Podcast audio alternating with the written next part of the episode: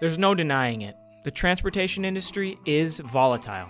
Spot rates rise and fall seemingly without warning, changing the cost of securing reliable service each time they do. That's why it's not uncommon for logistics professionals to feel like the deck is stacked against them as they seek to manage their company's transportation budget. With so much on the line for your business and customers, it's important to avoid overpaying for your shipments unnecessarily. Sure, many factors dictating freight rates are out of your control, but others are within it. I'm Eli Simonson, and in this episode of Beyond the Road, let's talk to a transportation expert who will outline how companies like yours can save money on their freight rates by controlling what they can.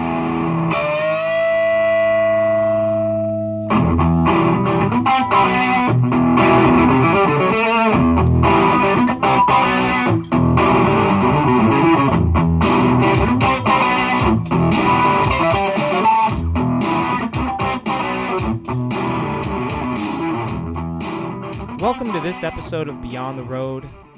Joining me today is Mike Zarnes, a sales director with ATS Logistics. Mike, thanks for being here. It's a pleasure as always, Eli. Wait, as always, this is the inaugural podcast, isn't it? this is the inaugural podcast. Yep. But you'll be back. yes, I will. Yeah, save that line for next time. Anyways, uh, Mike, you have a long list of credentials in the transportation industry. Let's kind of go over them a little bit. I definitely don't want to leave anything out. Uh, so, why should people be listening to Mike? Well, thank you, Eli. I appreciate that. Uh, You know, over 10 years plus in the industry, you kind of see it all and do it all from drayage to heavy haul to LTL shipping. You know, I, I've had a lot of experiences throughout my career, dealt with a lot of issues and problems, and, you know, just want to share my advice so that other shippers and transportation providers can avoid some of the mistakes and or issues that I've had over the years. Right. Yeah. Over a decade, you said? Absolutely. Over a decade. Started started as a carrier representative. yes, I moved did. Moved over to the logistics sales team. Yep. Went to sales and then after a couple of years in sales, transitioned into management. So it, it's been a, a whirlwind tour of the transportation industry. Feels like yesterday when I started and was just cutting my teeth, but you know, it you grow thick skin in the transportation industry. There's there's a lot of adversity thrown your way and when you make it a year you make it a life in in this world so hopefully i can share some tools tricks tips make your life a little bit easier Cool. Let's get into it. awesome Well, I've been in this industry a little bit shorter time, but I have learned that there's a lot to unpack in this industry, a lot to know. And hopefully, you know something about uh, freight rates. absolutely Yeah. So today we're talking about uh, how shippers or logistics professionals can save money on their rates. And as we know, recently, you know, over the course of the last what what would you say, two to three years, it's been really volatile marketplace. Uh, even four going back to 2018 is really when it started kicking off That was when the transition occurred. yeah back in 2018. Cool. Yeah. So we've got you know a lot of volatility, a lot of things that you know businesses with freight to move just simply cannot control. Right. The price of fuel of course that's that's hitting everybody in the pocketbook that is hitting me. uh, yeah, I I drive around on empty a lot these days. a lot of. I don't want to fill my gas tank too much. Um, anyways, let's talk about this. This topic of how to save money on your rates. Um, I know that there are a lot of different things that, that shippers can actually control when they're planning out their the, out their load. So let's talk first about trailer type flexibility. Um, when it comes down to trailer type flexibility, it's basically supply and demand. The more trailer types you can utilize on a given load, there's more supply in the marketplace to haul that load, and that's gonna affect the demand uh, for a given trailer type. Maybe it'll work on a dry van, but there's a lot more flatbeds in the market. If it can ship on a flatbed for less money, why not utilize that equipment type? Maybe you just need to throw tarps over it, but that cost savings still could be there. So um, th- that's how I like breaking it down. Simply is just supply and demand. If you can open up those equipment types, do it. Uh, the other thing to take into consideration is, is how can the different trailer types uh, reduce the dimensions of the freight. So, specifically, height's always a killer in the industry, especially when it comes to heavy haul, over dimensional shipments. You know, no one wants to go down the road and, and hit a, a bridge or a traffic sign or anything like that. But um, even when you can reduce height a couple inches, it may work on a step deck, but if you can put it on a double drop or RGN, you can reduce it that much further and maybe avoid a permit or two. Sure. Um, and, and or an escort where you may not need it, or getting into the bigger types of equipment, put it in a perimeter trail trailer versus a regular deck trailer. So there seems to be a lot that's being considered in that, right? So, Absolutely. so what is what is the actual problem um, or the thing that the shipper can control? So they are coming to their transportation provider and Yep. they are like maybe they're used to using a certain trailer type. they have comfort in, in knowing that hey it's going to work on this trailer type and and absolutely it will work on that but it could also work on a lot of other different trailers as well. And by limiting yourself um, it, it's only going to narrow down that that uh, field of available trucks that are going to be able to haul that for you especially when you're under time constraints. Cool. So you would you would recommend that they consult their their provider when making these decisions. Absolutely, and and give them specific commodities and dimensions so that they can be that resource and and help you save those costs instead of using utilizing bigger equipment or um, being stuck on one type of equipment. They can work with you and, and identify what options there are that can still meet your needs. Very cool. Let's go on to the next one here, Mike. Uh, so appointment time flexibility. appointment times a lot of time we'll see shippers scheduling appointments first thing in the morning and that may work for some but uh, most of the time in transportation drivers are getting empty in the morning and then they'll do their pickups once they're unloaded. So by the time 10 o'clock hits in the morning those guys are finally able to start rolling and get to their next consignee or next shipper to get loaded. If you have a 6 or 8 a.m appointment they're going to have to be empty the night before. A lot of times, carriers, especially in this tight marketplace, will charge you a layover and build that into the price that they're giving you because they could take freight the day before. There's so many late night shippers now available and so many options available. You really want to make sure that you're making your loading times as appealing as possible for those drivers. Sure. And as carriers are planning out their trucks, so as as a, as a trucking company is planning out their their truck drivers, Yep.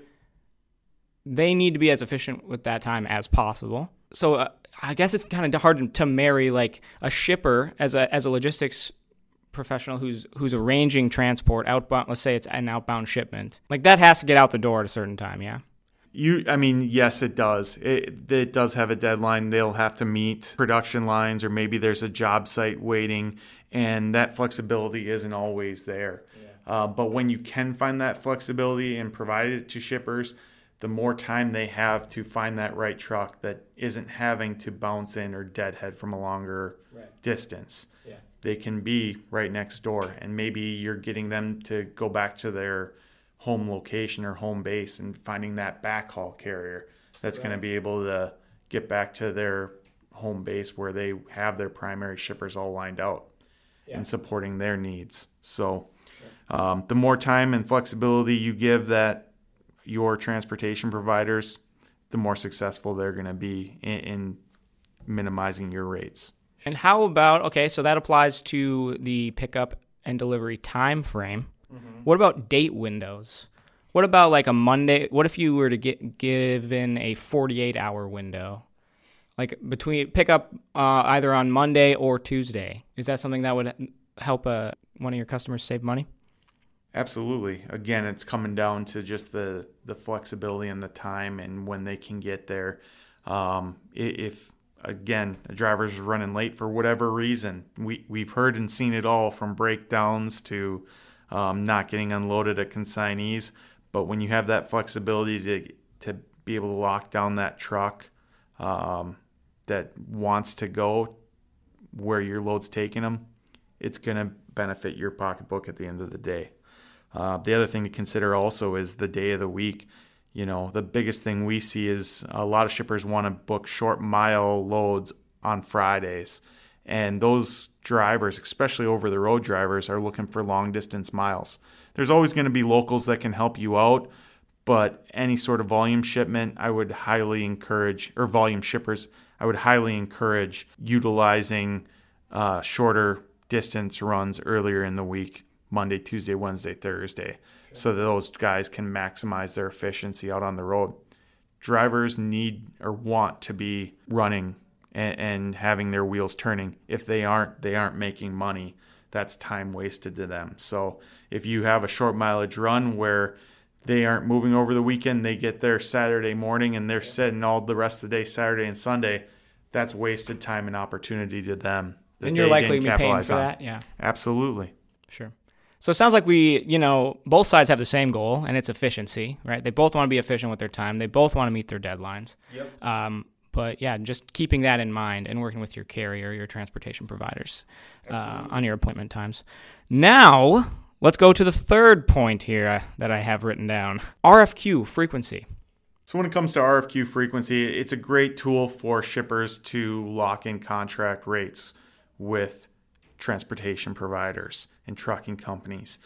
They can uh, look and guarantee this is my cost on this given lane for this amount of time. And in this volatile market, it's important to do those shorter time frames. When you have seasonalities, right now we're coming up to a peak produce season, and you don't want to lock in and do an RFQ right in the middle of peak produce season if you're shipping a bunch of other produce out of Florida or southern Texas, southern California, some of those big produce states that are just starting to to really hit the peak season. It's a it's a bad time to be locking in rates at the peak market. Now what you can do is lock in some rates for shorter time frames. All right, we know produce season always hits May through June in our market.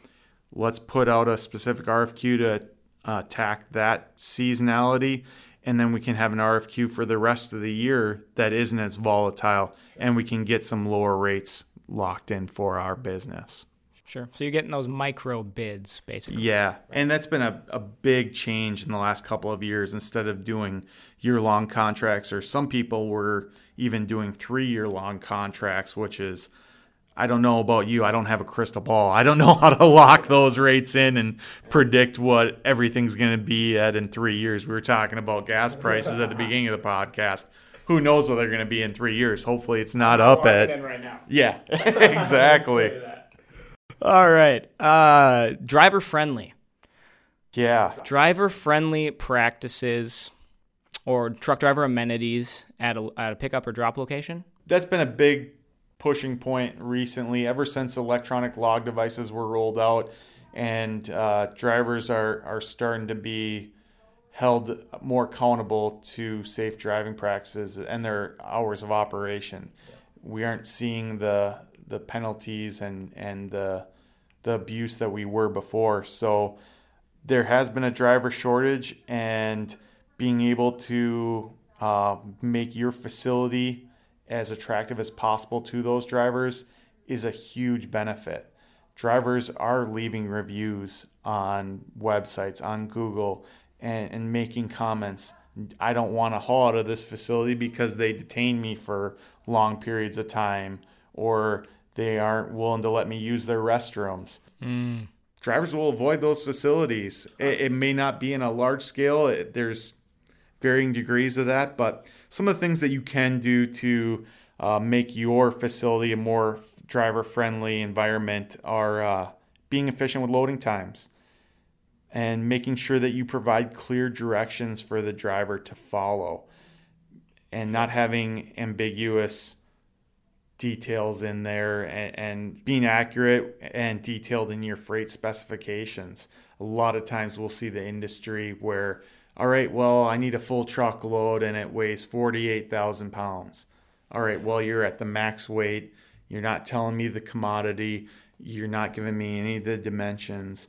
You know, I have to price worst case scenario and take all the variables into consideration mm-hmm. if I'm going to give you a rate. You know, if you can be more specific and, and tell me all those nuances of the freight, I know what I'm getting myself into, and I'm much more likely to go and pick up your load versus somebody else that may be paying the exact same amount on a similar lane. Another thing is is lighter weight, kind of what we just talked about. If you can avoid maxing out every single load, you know some industries allow that, some others don't. But having lighter weight loads is definitely more attractive, less wear and tear on drivers, trucks, and trailers. Mm-hmm. Uh, providing overnight parking, you know, hours of service. We were talking about ELDs before. Yeah making sure that those guys have the ability to park on site if they're running low on hours and then they're there waiting at your facility in the morning versus having to go to a truck stop and maybe not getting running until a little later in the day sure or on the other side if they pick up your freight and then you know what if what if they don't have any hours left right? Exactly. Then they're then they're in a little bit of trouble getting to their getting to their parking spot for the night. So then they could be running to the next. Yeah, to your point, they could be running to the next truck stop, get pulled over on the way, and get put out of service, right. and be held out of service for even longer period of time. Yeah. So definitely making sure that you, if you have the uh, the ability to provide overnight parking, would highly recommend that. And then just other amenities to drivers giving them a, a restroom to use. Sometimes we've even seen shower facilities for some of those really high end shippers, and that's a very attractive amenity for drivers, giving them even driver rooms where they can have TVs or relaxation areas. That's going above and mm-hmm. beyond, but you can't tell me that a driver's going to pick that shipper over another one that makes them sleep in their cab overnight. Right. So, yep. all things that can ha- that can make your facility more attractive to drivers. And then just overall brand recognition and reputation. So yeah. it all goes into that. But you see drivers wanting to haul John Deere, Case, some of those big, uh, sexy yeah, names. Cool. They they all grew up with those brands and want to haul those brands. Right. So very cool, nice. Uh, so at what point in the process it, when a shipper is communicating with their transportation provider or talking to you, when are they relaying information like this to you um, or their provider? What do you mean?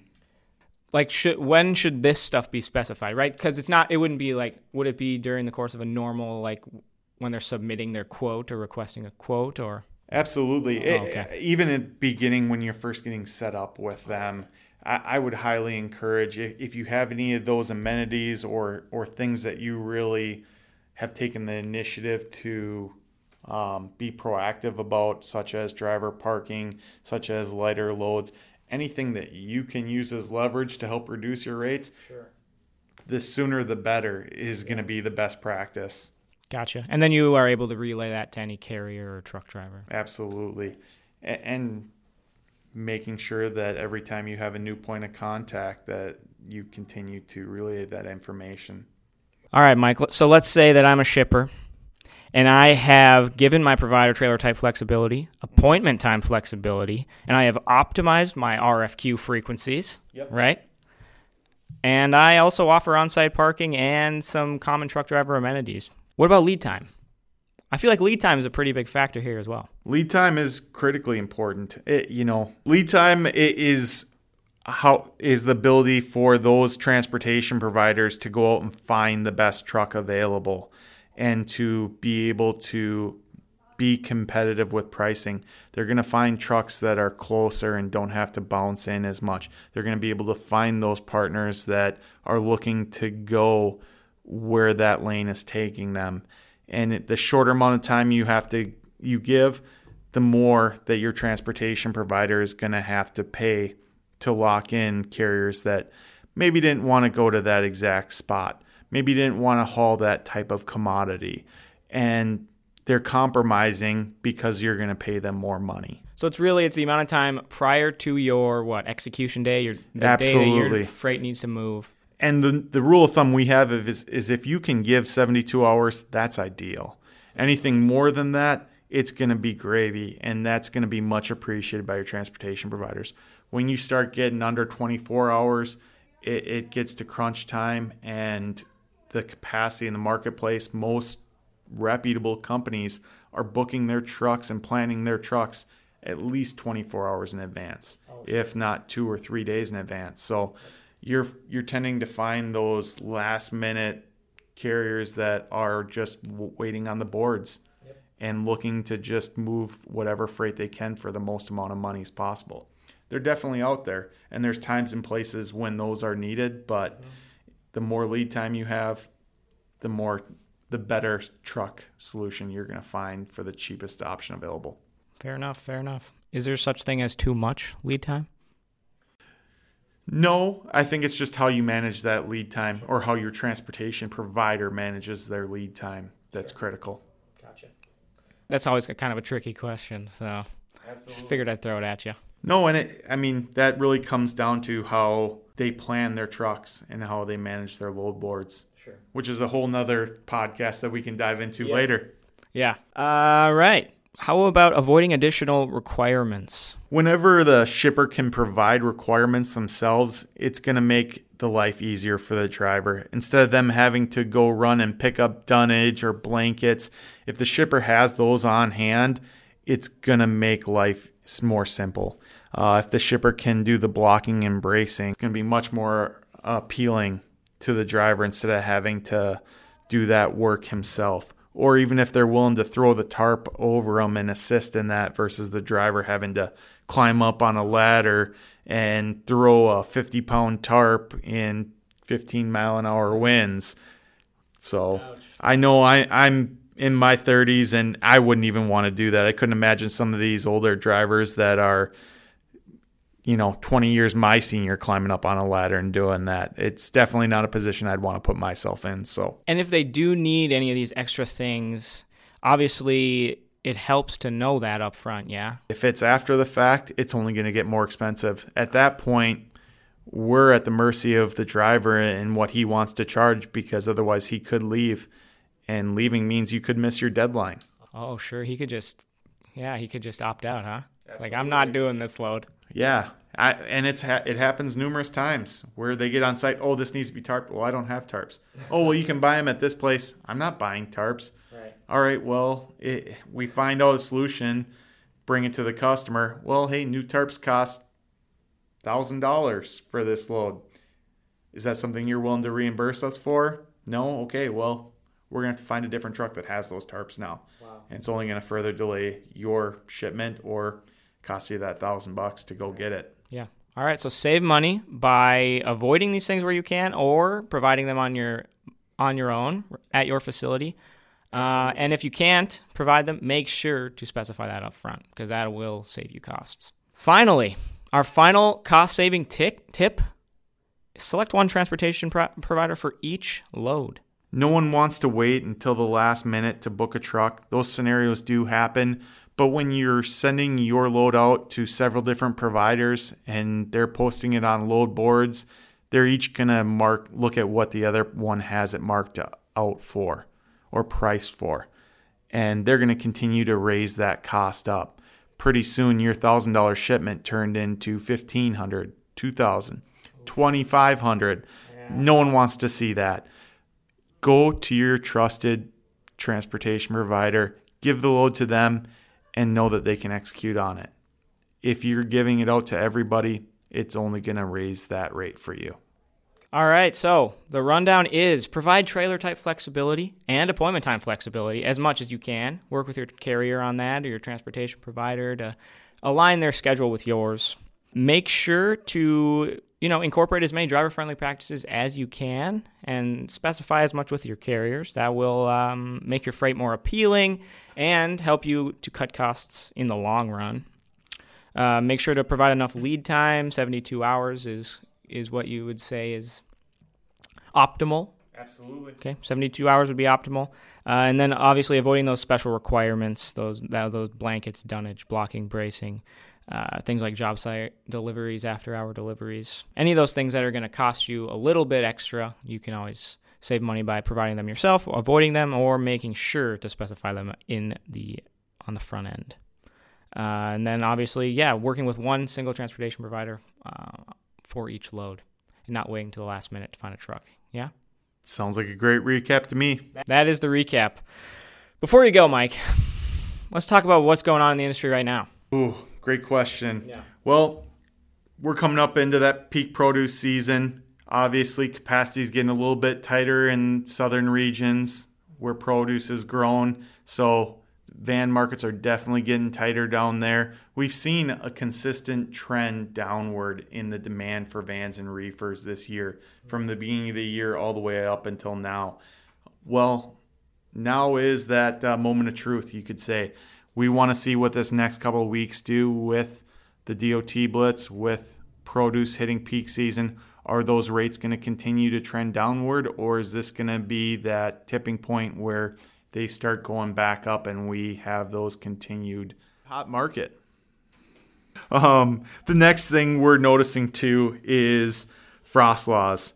They're starting to lift in the north. Um, Canada's still in full effect, but as those ease up, more and more equipment's going to be brought to the north, and you will start seeing flatbed rates increase as well throughout the summer. So keep an eye on that. And then finally, diesel prices continuing to escalate. We're seeing record low inventory levels of diesel out on the East Coast. So be aware that there is no end in sight or alleviation of that uh, price anytime soon. So that's going to keep hitting the, the pocketbooks of trucking companies and shippers alike. My goodness, there's a lot going on. Seems like there's always a lot going on, though. Absolutely. it's transportation. Yeah. Just when you have it all figured out, something changes. Oh, there's always something that changes. Cool. Well, I appreciate you taking the time to be with us today. You have been listening to Beyond the Road, a transportation industry podcast produced by Anderson Trucking Service. If you liked what you heard today, make sure to follow along by subscribing uh, so you're notified about our next episode. And if you'd like some more content on the transportation industry, head over to the ATS Learning Hub at atsinc.com slash learning hub for a comprehensive library of answers to the most common transportation industry questions. And I'd like to give a final thank you to my guest, Mike Zarnes, for joining me today. Mike, I really appreciate you taking the time. Thanks, Eli.